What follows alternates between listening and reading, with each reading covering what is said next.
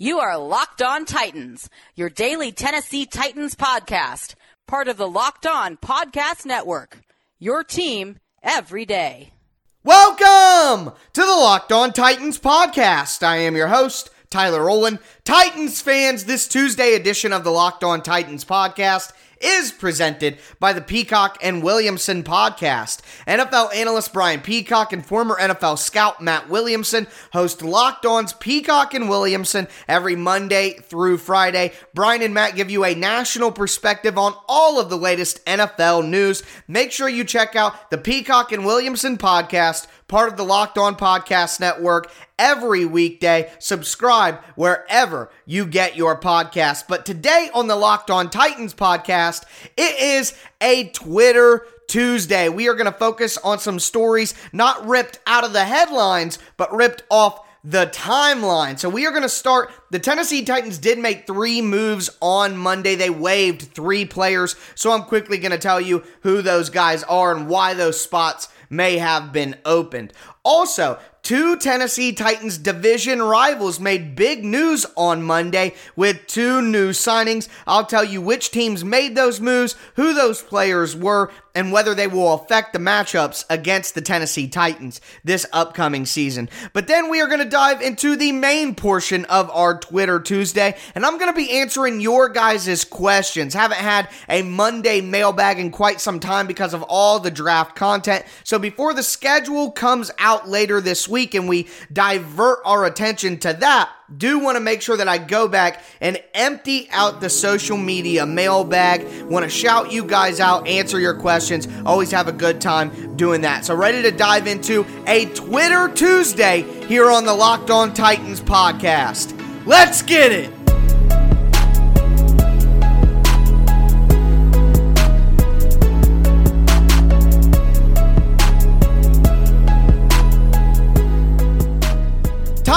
Fans, we are going to kick off this Twitter Tuesday diving into some transactions made in the AFC South on Monday. But before we do, want to remind you guys quickly that the Locked On Titans podcast is Monday through Friday, daily Titans content. You're not going to find that anywhere else. Make sure that you subscribe to the Locked On Titans podcast so you never miss an episode on whatever platform you do stream. But we will start off with the Tennessee Titans moves, and the Titans waived three players on Monday. That was tight end Parker Hesse. Now, Parker Hesse has been on the Titans practice squad off and on throughout the last calendar year. It's another one of these scenarios like with Kareem Orr last week, where the Titans have seen all they need to see from Parker Hesse. They know how much they're going to be able to develop, to develop him. And while they wanted to make sure that they had him as a camp body, at this point, they brought in some undrafted free agents. One of note, Briley Moore, who I'm very interested in.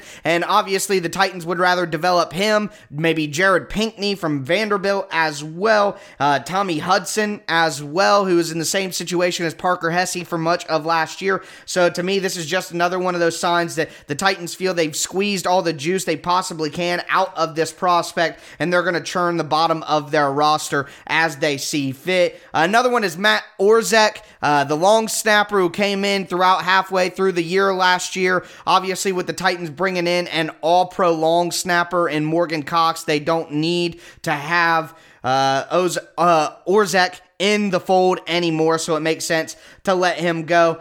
And then finally, you have defensive lineman Nate Orchard. And for the Titans, they're bringing in, hopefully, Rashad Weaver. I'm hoping that they still add a veteran edge in free agency, so it's the same situation. Just a guy who's been on the Titans practice squad at times. They've probably seen all that they need to see and would rather bring in some other players to compete during training camp that they haven't necessarily got to see yet. But the two big signings that happened on Monday were outside of the Tennessee Titans building, but within their division. And number one, early in the day, we got word that the Indianapolis Colts would be signing former number one overall pick Eric Fisher, the left tackle who spent all of his career with the Kansas City Chiefs until he was released this all season after an Achilles injury in January. So this is interesting for a couple of different reasons. One, since the retirement of left tackle Anthony Castonzo, one of the biggest holes on the Colts roster has been that left tackle spot. Having a former number one overall pick and a very talented player in Eric Fisher could obviously work out fantastic for the Indianapolis Colts. But the reality is, he did tear his Achilles back in January, and reports are that he may not be ready to even get out onto a football field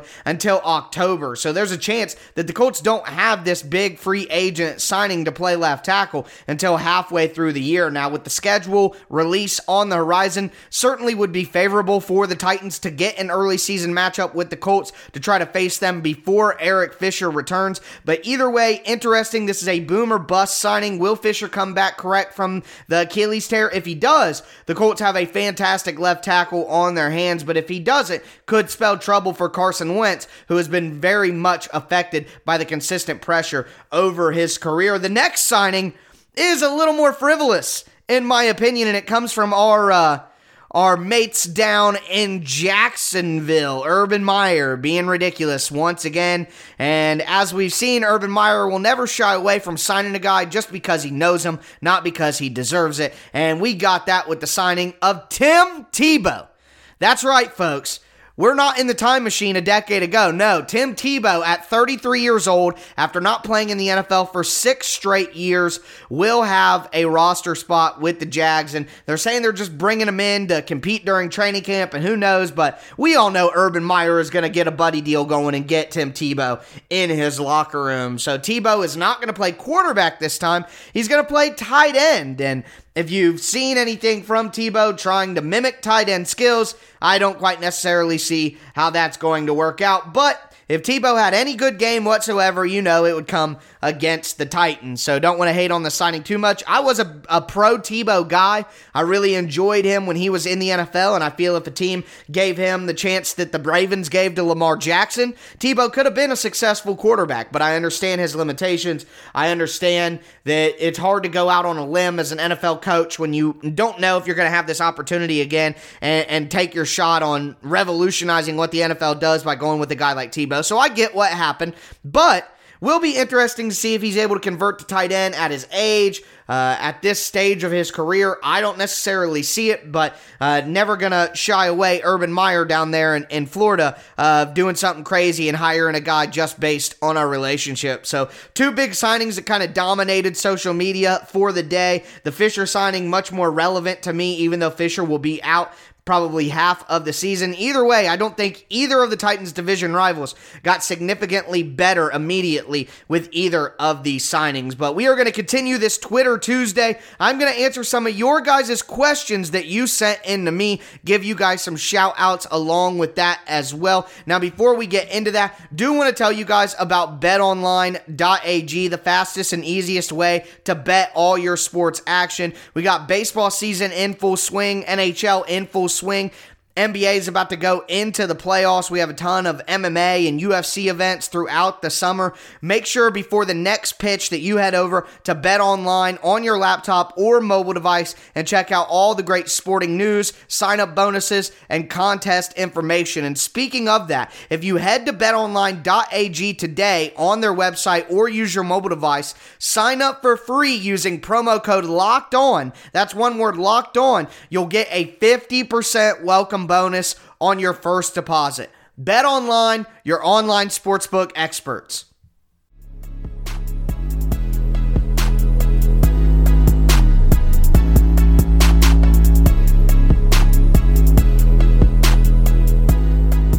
We are going to continue this Twitter Tuesday by diving into the questions you guys sent to me on social media. A few of these are from, uh, you know, a few weeks ago or so. So some of them are kind of about the draft, kind of about philosophy, but I'll make sure to uh, to mold them in a way that makes sense, still giving you guys some good answers. So let's go ahead and dive in. The first question that I have here is from my boy uh, Dunbar Dickey. He says, mailbag question: If this draft turns out better for the team's picks in terms of results, what does that mean for the combine? Less emphasis on jumping and 40 times and more on in game performance? Well, here's what I would say Jon Robinson, as a general manager, has always, always leaned towards college production. He wants players that were productive in college, not guys who you have to project out on the field. He wants to see what you're made of while you're playing in college, not just have to think of a guy like Jayson Oweh, the edge rusher from Penn State, had zero sacks last year but got taken in the first round. People are projecting what he could be in the NFL. That's not really a Jon Robinson move. He tried to do that with Isaiah Wilson, but even Isaiah Wilson had good college tape out there and was productive. So Jon Robinson always focuses on that. But I think my big takeaway here is Jon Robinson going forward is going to focus on in person interactions. So Obviously, the Titans got bamboozled a little bit by Zoom meetings last year. It's something Jon Robinson has even admitted in his own words. So this year, we saw you know, a backlash to that. Six of the eight Titans draft picks, the Titans had one on one in person contact with at the Senior Bowl. So I think what we learned here, the biggest takeaway, is that the Titans draft process going forward by default will focus on in person interactions with the team. If you have two players and they're closely ranked, but the Titans have had an in person conversation with one of those players, I think that person will always take the cake for the Titans going forward as they try to avoid another Isaiah Wilson situation. So that's what my, my biggest takeaway here is from the Titans' changes to their draft process going forward. The next question that I have here is from Ron G. Titan, and it's a question about Kristian Fulton. He said, What are your thoughts on on Kristian Fulton finally playing the outside corner position like he should have been last season. Um, hopefully he gets a chance. Caleb Farley is more of an outside corner as well. So at some point, if you want to have your three best cornerbacks,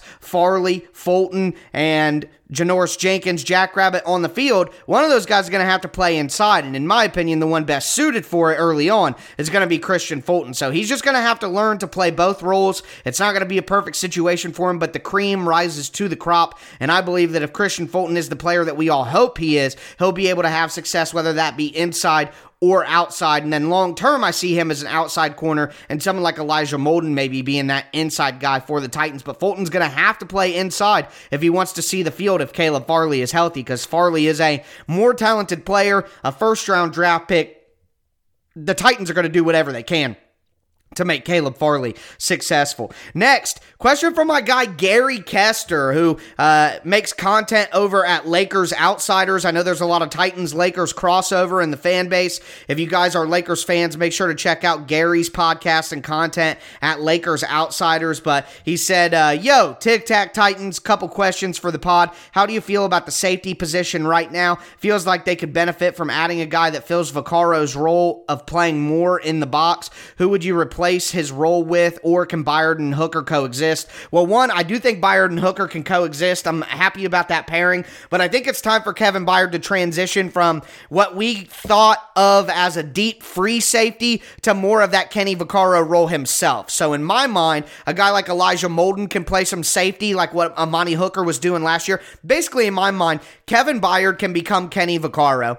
Elijah Molden can become what Kevin Byard was doing last year situationally, and then Amani Hooker can keep playing that third safety role in the diamond package where he plays free safety. So to me, Amani Hooker can be the full time free safety, and Kevin Byard can be the full time strong safety in the Titans' base defense when they only have two safeties out on the field. Now, the Titans play a, a scheme versatile defense. It's not like your Kam Chancellor, Earl Thomas, one guy up, one guy back situation. Amani Hooker and Kevin Byard both are going to have opportunities to play deep free safety, to play strong safety, hook zones up in the box, to come down and play and run defense. So to me, th- that's not as big of an issue, whether it's free safety, strong safety, but Hooker and Byard can play together. I think in those three safety sets, though, you could see Amani Hooker continuing to play that deep free safety, deep field, uh, single high safety because he's the best safety the Titans have at that. Kevin Byard and Elijah Molden can play those two other safeties that are closer to the line of scrimmage.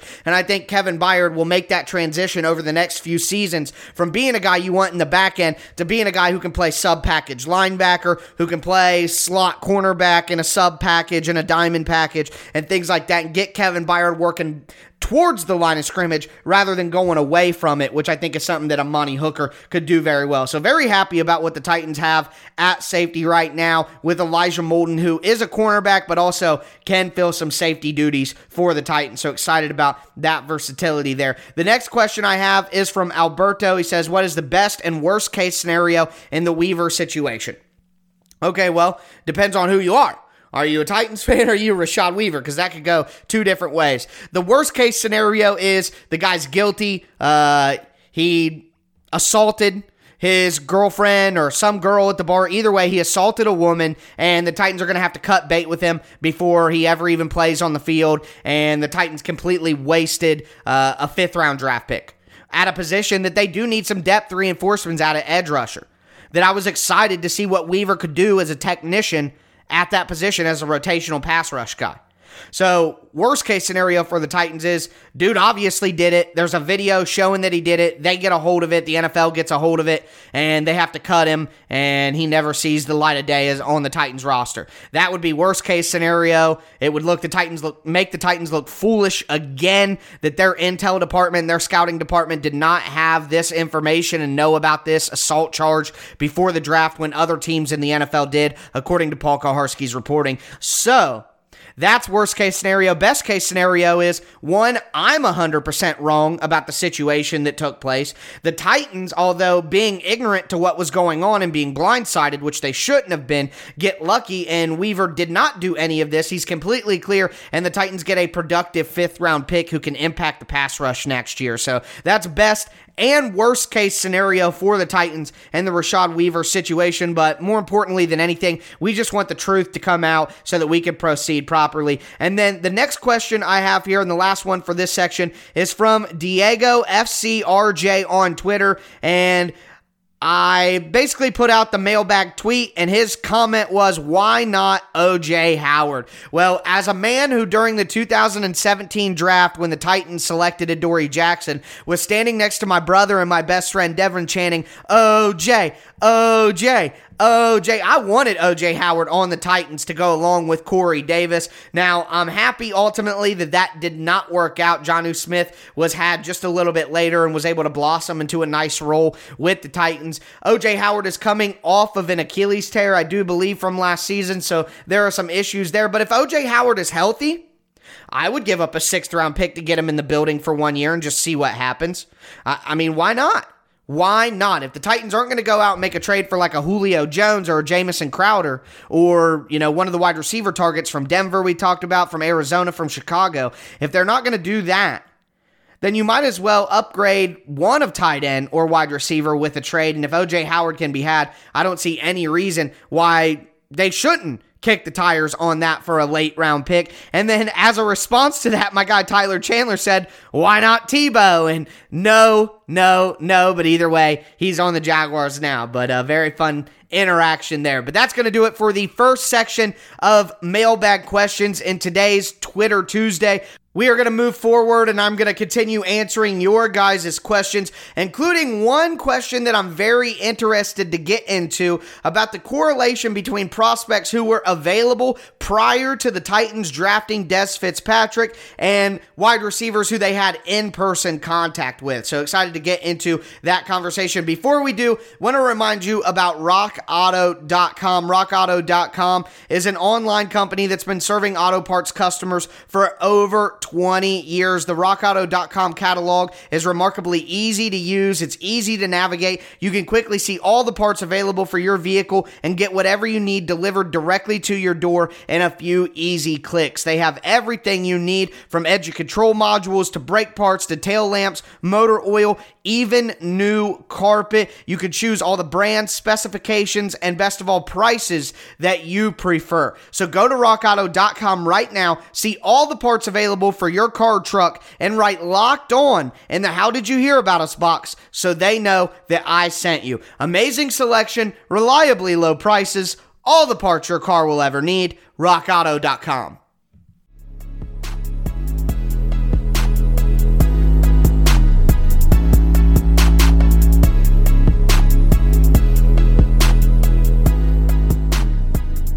Okay, Titans fans, before we cap off this Twitter Tuesday, a couple reminders for you here. Check out the Locked On Today podcast after you're done with the Locked On Titans podcast, hosted by the great Peter Bukowski. Get all of your biggest major sports stories in under 20 minutes, like having the sports section read to you. Check out the Locked On Today podcast on whatever platform you do stream. Also, Remember, the NFL schedule will be released on Wednesday night at 8 p.m. Eastern Standard Time, and I'm going to have full coverage for you throughout the last two days of the week. And speaking of the NFL schedule release, tomorrow's show, we are going to focus on the schedule release preview. I'm going to tell you what games I am most looking forward to seeing where they're slated and how the Titans could have the most advantageous schedule sequence based on who their opponents are for next year. So make sure that you don't miss any of my preview for the schedule release and any of my analysis from the schedule release by subscribing and following the Locked On Titans podcast on whatever platform you do stream. But let's get back into your guys' questions. The first one we are going to start with in this second segment is from Titan Jake. And he said, Did you watch SNL this weekend with host Elon Musk? I found the Gen Z Hospital skit very funny, brah. And unfortunately, Jake, no, I have not gotten to watch that yet, but I plan on doing that this week. So I'll see if I have some takes for you to finish off one of the shows later on in the week after I watch. And then a hometown buddy, Drew Garrison. What's up, my guy? He said, I don't have a question. I just like to reserve a slot for you to slander JJ Watt and the Watt family. Be creative. So, first of all, Drew, uh, good friend of mine, hilarious guy. Uh, a lot of great content over on his Twitter at Drew underscore LRT. He is a Bengals fan though, so a lot of the content is centered around that. But he is not a fan of JJ Watt. He thinks his fame and all of his situations are contrived. He's a guy who really likes to show out for the camera. Quite frankly, I agree. And here's what I will say about JJ Watt. When his free agency was going, we looked at all the teams that check the boxes contender, good starting quarterback, uh, can win their division, blah, blah, blah, blah, blah, all this and he went with the biggest offer. So JJ Watt is a money hungry, fame hungry, showy guy, always has been. And while he's very productive and has done a lot of good for a lot of people, he's self absorbed, in my opinion. And I'm sticking to that. So that's all I got to say about that. Uh, next, and here's a question I really wanted to get into, and it came from Trevor Risner. And he said, can you confirm that they passed on any receivers in the first three rounds that they had in for an interview? I fully believe that after the Isaiah Wilson debacle, that they were intended to only take players that they were able to interview scout in person. And I agree. And that's something that I mentioned earlier. And we saw six out of eight picks be from the Senior Bowl.